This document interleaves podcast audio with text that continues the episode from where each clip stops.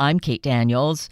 David Magee is the best selling author of Things Have Changed What Every Parent and Educator Should Know About the Student Mental Health and Substance Misuse Crisis. And this title captures the essence of this important book, written from personal experience, some harsh life lessons that David learned to recreate his life, and in doing so, wants to impart the lessons so we can make the changes we need. So let's meet David. David Magee, good morning. Thank you so greatly for being with us today. Thank you. I am just uh, in awe uh, of what you have written.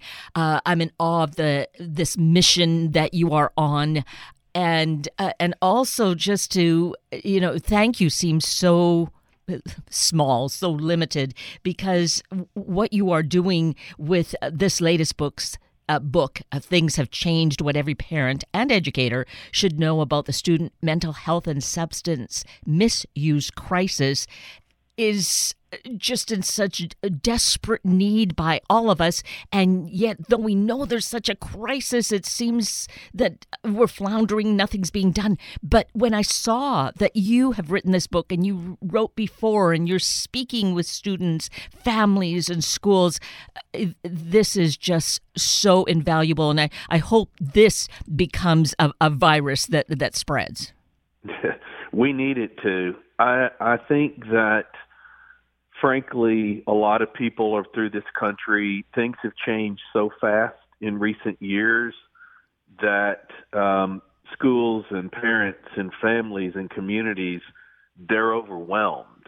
And having come through it, and me and my family, we've suffered great loss, but we've also gotten back up on our feet in spite of that loss and found great joy. And we realize, you know, how achievable uh, the recovery is and how we can turn this problem back. But but I'll tell you, uh, I think people are overwhelmed for a good reason because most aren't really sure what to do, and we're going to have to.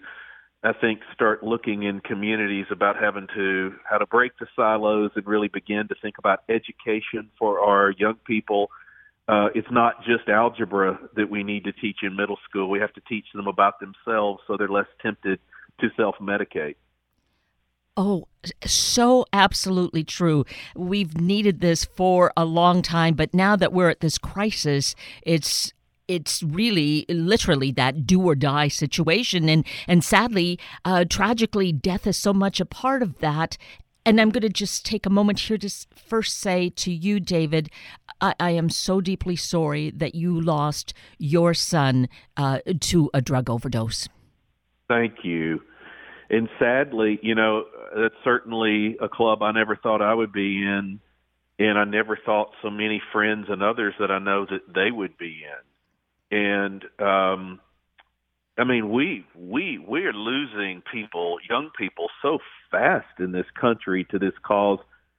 Sadly, it's not even shocking so much anymore because it's become such a thing. Sometimes I'll go through a period once a week where I'm getting a call from a friend or someone I know who's lost a child in their teens, 20s, or early 30s, and it's really stunning. And but what I tell everybody is, don't feel sorry for us because we miss our William.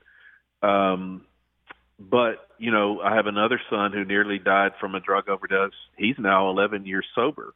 I had a daughter who battled eating disorder. She's now years successful into recovery and um, I had my own uh, turnaround story in recovery with alcohol and um, Adderall misuse, and so we suffered great loss, but we've also found victory, you know, against this disease and the resulting joy from that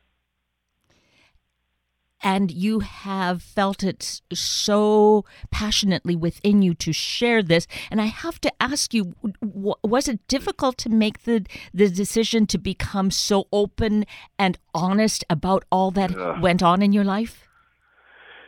Yes. Um, and i took a little time to do it. Um, you know it's never easy to tell my story, my family's story, William's story, the son we lost. I mean, he was, you know, a straight A student in the honors college, um, fluent in Spanish, ran track at the University of Mississippi, the 400 hurdles, lettered, made it all the way to the SEC track and field championships. Had this beautiful girlfriend we thought he would marry. And every time I stand up and start telling all of that, in about what a sweet human he was, I, I I almost can't believe that he succumbed to this disease and relapsed and overdosed. Um, but for me, as far as being hard, it's never easy. Um, but I felt called to do it since our family was so dramatically impacted. Storytelling in in human healing and breaking stigma has been around for a long time, and I think that research wise and anecdotally, we know it's one of the most powerful and effective things. And so it's hard. Doing it over time makes it easier, but it's never easy. But I, I just felt like I had an obligation. And I remember when my book, my memoir, Dear William, came out in November 2021, as I was finishing writing that book, it was very revealing and my wife, I mean, we gotten divorced and remarried. You know, I was mired in infidelity, as so often happens in addiction. And I remember my wife um, telling me, even though it revealed a lot of our scars, go deep, reach deep. If you're going to do this, if you're going to do this, you need to reach deep and tell the truth. And I think that's really the only way we can make a difference. And so it's not easy, but also I don't think it will be impacting if I'm not honest. Exactly. And and that was my sense in asking you that because when we are brutally honest is what it is, I think then others see okay, it's not easy. It wasn't just, oh, I'll just do this. It wasn't casual. You had to dig and it took time, as you said. So that mm. gives us some perspective of, okay, it's it's not going to be an easy path now that I know I need to do this. But for you, then you're sharing the joy. The rewards are such that you see such change taking place for with those who who heed the story. I think that uh, the greatest gift to me, I miss my son William, our son William, so much, but I'll have people say to me, "Well, I know a lot of this work you do and a lot of success you've had with getting other young people and other adults sober and or or getting to counseling for mental health other mental health issues and turn their life around. I know it doesn't make it all better." And I always say, "Oh, you'd be surprised how close it comes because you can't replace my William. But that's the thing, I can't replace him. But we learn resilience on this earth is pays great dividends, and there is incredible joy in watching other people find their joy. And I've, we've we've never been so happy, but uh, you know it can be both things. You can have a life of grief from losing a child, but it doesn't have to be paralyzing. Yes. And that's a message I try to tell parents a lot today. I'm so thankful that I get to, around the country, schools and parents organizations invite me to come in and speak and talk about how things have changed, to talk to parents about how they can better communicate with their students, to talk to students about how they can better manage their lives in this kind of mental health epidemic they're facing. And, you know, Uh, in that journey, I, I just always remind them that joy is at their fingertips, but parents are wired to almost be in denial about what their children face. Parents want to solve the problems for their children. Parents want so much good for their children that, frankly, they often try to minimize what their children face. And so, what I try to help parents understand is this is actually pretty normal these days. Anxiety, depression, which often is self medicated. Um, the risk and stakes, as you said early, earlier in our conversation, it's now the risk is death, and it's happening all across this country. And even if they don't die, the risk is they lose their joy, and that often can feel like the same thing. So, what I tell parents and students is joy is at your fingertips, but it, it takes the first step of realization of I'm not in a good place, and I can't fix it overnight, but I can take the first step to begin that journey. And as you have this mission, you're bringing the message of happy, having this open, honest conversation, which will take time. Uh, when it hasn't existed, yes. it takes time, doesn't it, David? It is. It's like um, what I tell you know parents or loved ones. It could be a spouse. You could be thinking your spouse is struggling. what I can tell you is, if you have a friend, a spouse, a child, a loved one who is you think something's going on, it's usually worse than you think because it's it's usually worse than the person that's got it going on thinks because denial is kind of often our greatest uh, defense. And you you just have to to realize that you know taking that first step it's a journey and a process and it doesn't happen overnight but it it can and will actually get better overnight because when you're at rock bottom it doesn't take far up to come.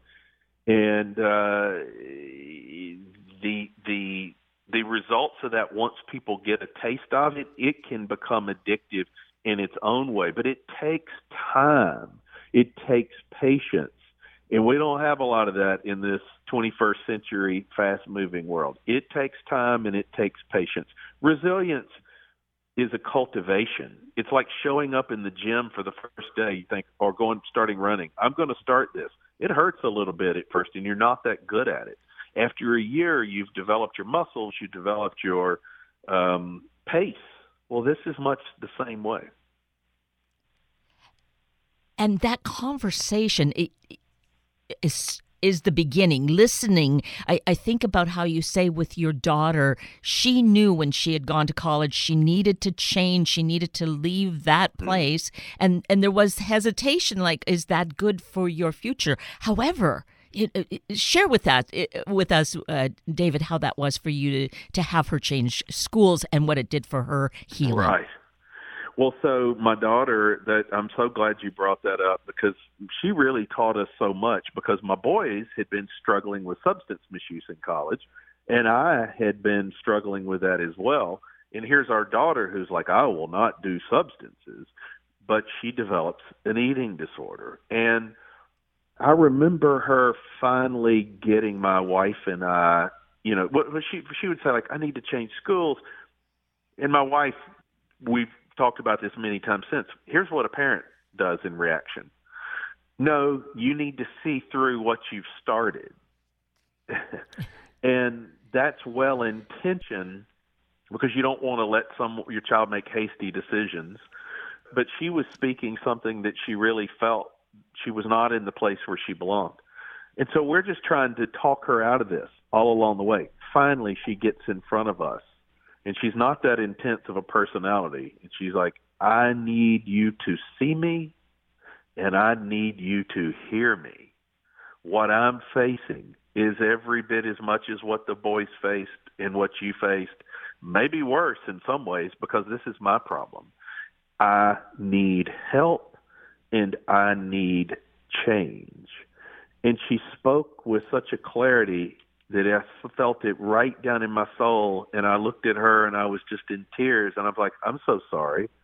We didn't see her and we did not hear her because we were so busy trying to keep a picture of what we thought was right. Her finishing her commitment to what she'd started. Why are we so obsessed with keeping this picture? Who who's we get one shot in this earth. Her instinct was telling her what she needed to do. She needed more counseling. She needed a change of scenery. And we're just constantly trying to talk her out of it. That was such an eye opener for us. It changed my relationship with my daughter, our relationship. I saw her really, truly, and heard her for the first time. And now she is able to have children, and she did, and she's a mother of three, and she's years successful in eating disorder. It doesn't in recovery. It doesn't mean that every day is a good day. Mm-hmm. But I'll talk to her, and if she's struggling a little bit, instead of trying to talk her out of it, hey, how are you doing? What, what can I do for you? And that's what she tells me. It, it's changed our relationship. It's changed her results that is so powerful. And that's where, again, stories come in. You're sharing how this process went in just in a nutshell, but we get the sense of it. We get more details, certainly, by, by reading this latest book. Things have changed, what every parent and educator should know about student mental health and substance misuse crisis, because the eating disorder is a mental health issue and and we have just such a gamut of those going on in our world. What are the statistics, David? Like nearly, basically, about half of all students.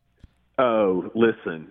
Uh, the statistics, I mean, sometimes I wonder where they're getting them because I have been blessed. And essentially, what this book Things Have Changed is it just came out.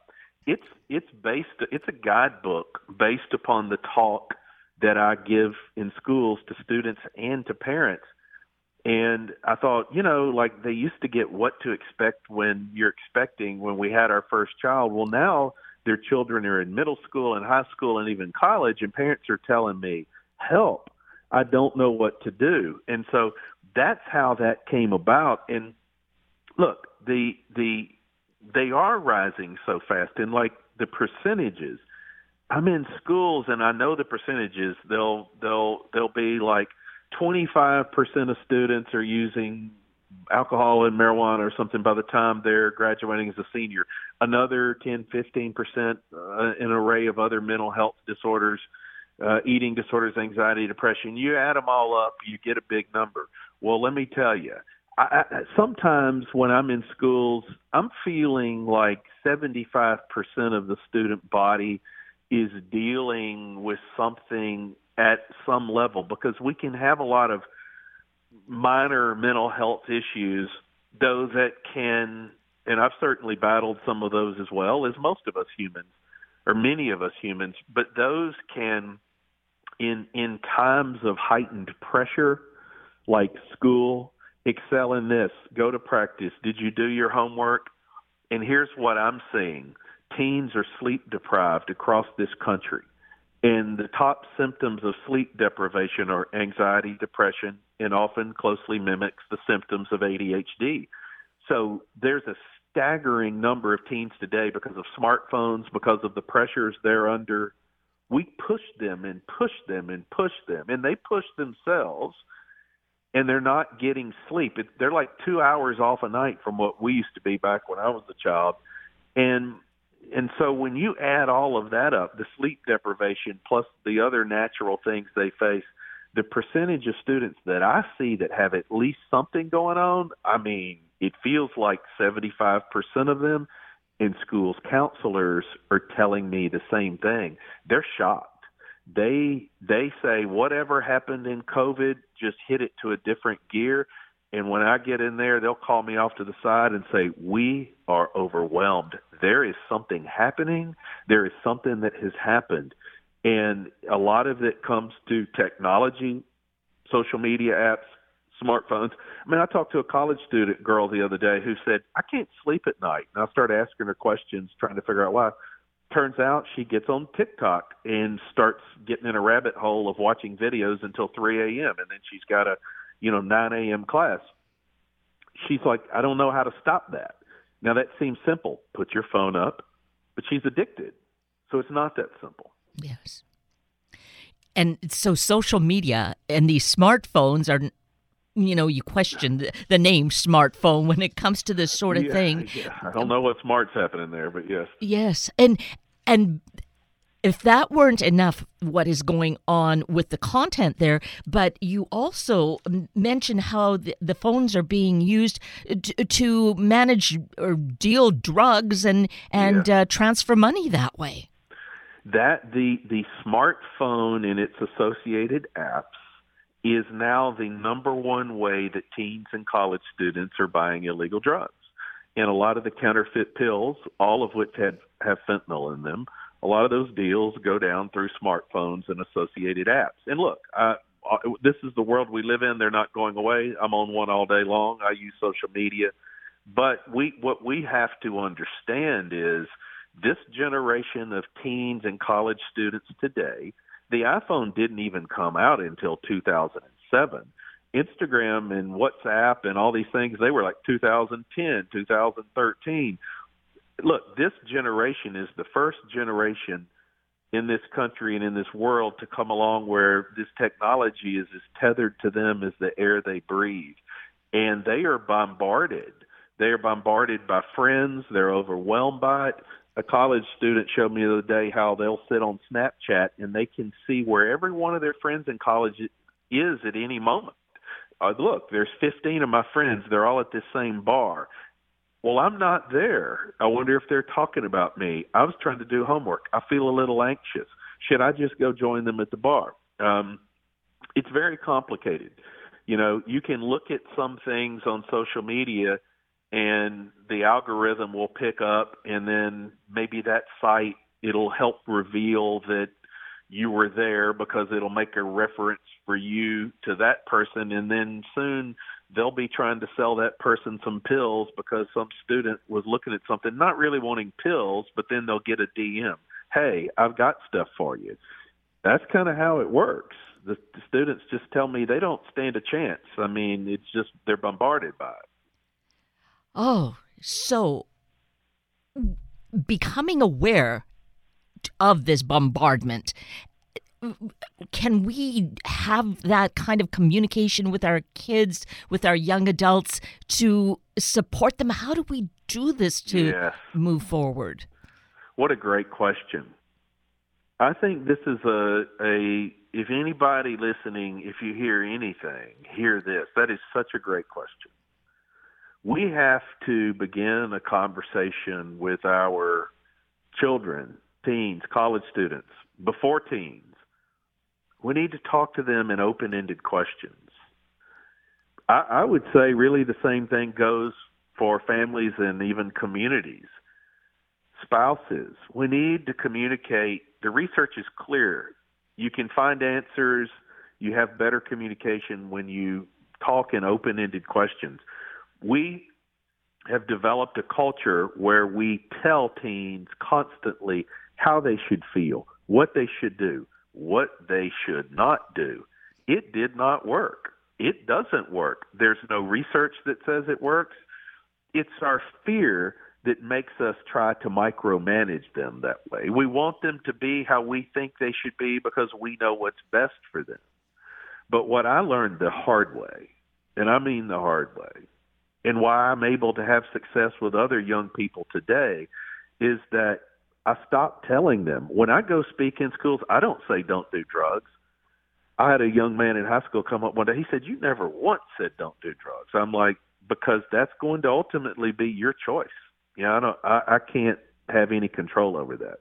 But what I can talk to you about is how to find and keep the joy that you want and deserve. And how we can help them find that is by asking them open-ended questions. We it's it's used in lean manufacturing. It's like the five whys. That's how you get down to the root cause. Often when I deploy this tactic with teams, they will end up in an answer that they didn't even know about themselves.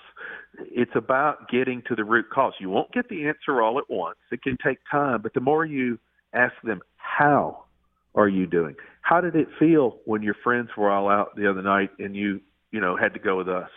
Pause listen. How does it feel on the first day of school? And then maybe some more open ended questions around that. It can help you understand do they need counseling, what they're facing, um, what they might need and be willing then you know i'm thinking of a situation with a young uh, well older teen they they sometimes are slow to respond so you just have to let yes. things kind of sit there rather than fill that silence right don't try to fill the silence because if you let that silence linger and continue to linger eventually they will step into it you have to give them room to move You have to give them some safe space to step into. Most parents that call me when they're reaching out looking for tips and they're in the same fit of anxiety where I was when my William was using substances early in high school, I know actually they don't stand much of a chance of solving the problem, just as I did then, because they they tend to want to talk their student out of it and they tend to want to punish them out of it. It just doesn't work. Help them be part of the solution and try to get ahead of it. Just like let's take sleep for example. Studies are clear that the majority of teens and college students today are sleep deprived, as I said, and there are associated mental health repercussions that come with that.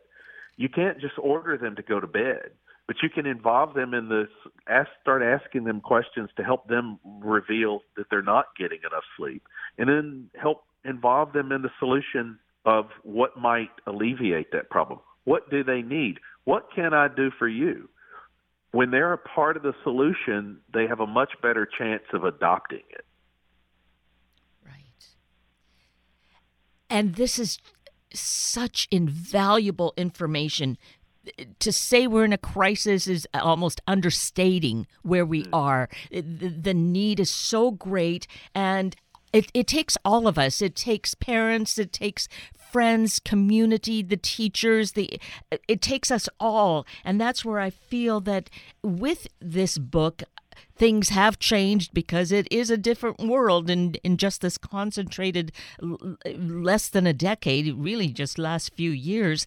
Uh, here are great points about mental health, the anxiety and depression, and and the the drug situation, but you provide a toolbox.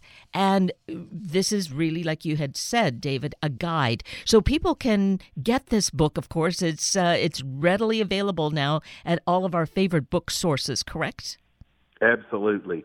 And look, I tell parents, I promise you this, I can't say this about a lot of things I've written. This book I mean, you will be a better, better parent, and your children will be better off if you read it because it's research based and it's anecdotal based from a lot of us who have been there and a lot of the students that and parents that I have talked to. It's about what works, and it's about how to help them find and keep the joy they want, which therefore rising tide lifts all, lifts all boats. Therefore, the overall family becomes healthier and happier and stronger. And yours is such a case. tragedy existed, but by facing it and doing the grieving, because I think the grieving is there, you've created then a scar. You don't have a wound any longer that's lingering, right? right? You're you're you're yeah. able to have a, a good solid life and you're making a difference in the world.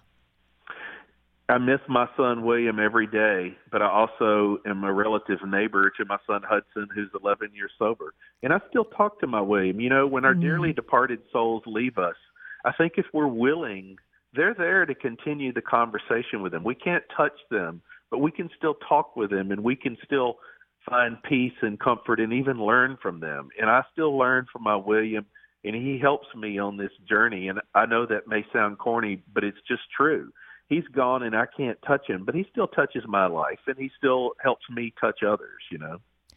I'm so glad you said that because yes, I I so agree with that, and I hope others will find some solace in that and move toward more healing in their each of their lives. Well, David, we could really talk for so much longer, but you know the clock dictates here. Let's mention your website though, so people can uh, get more information about you. You can find me at David D. Magee.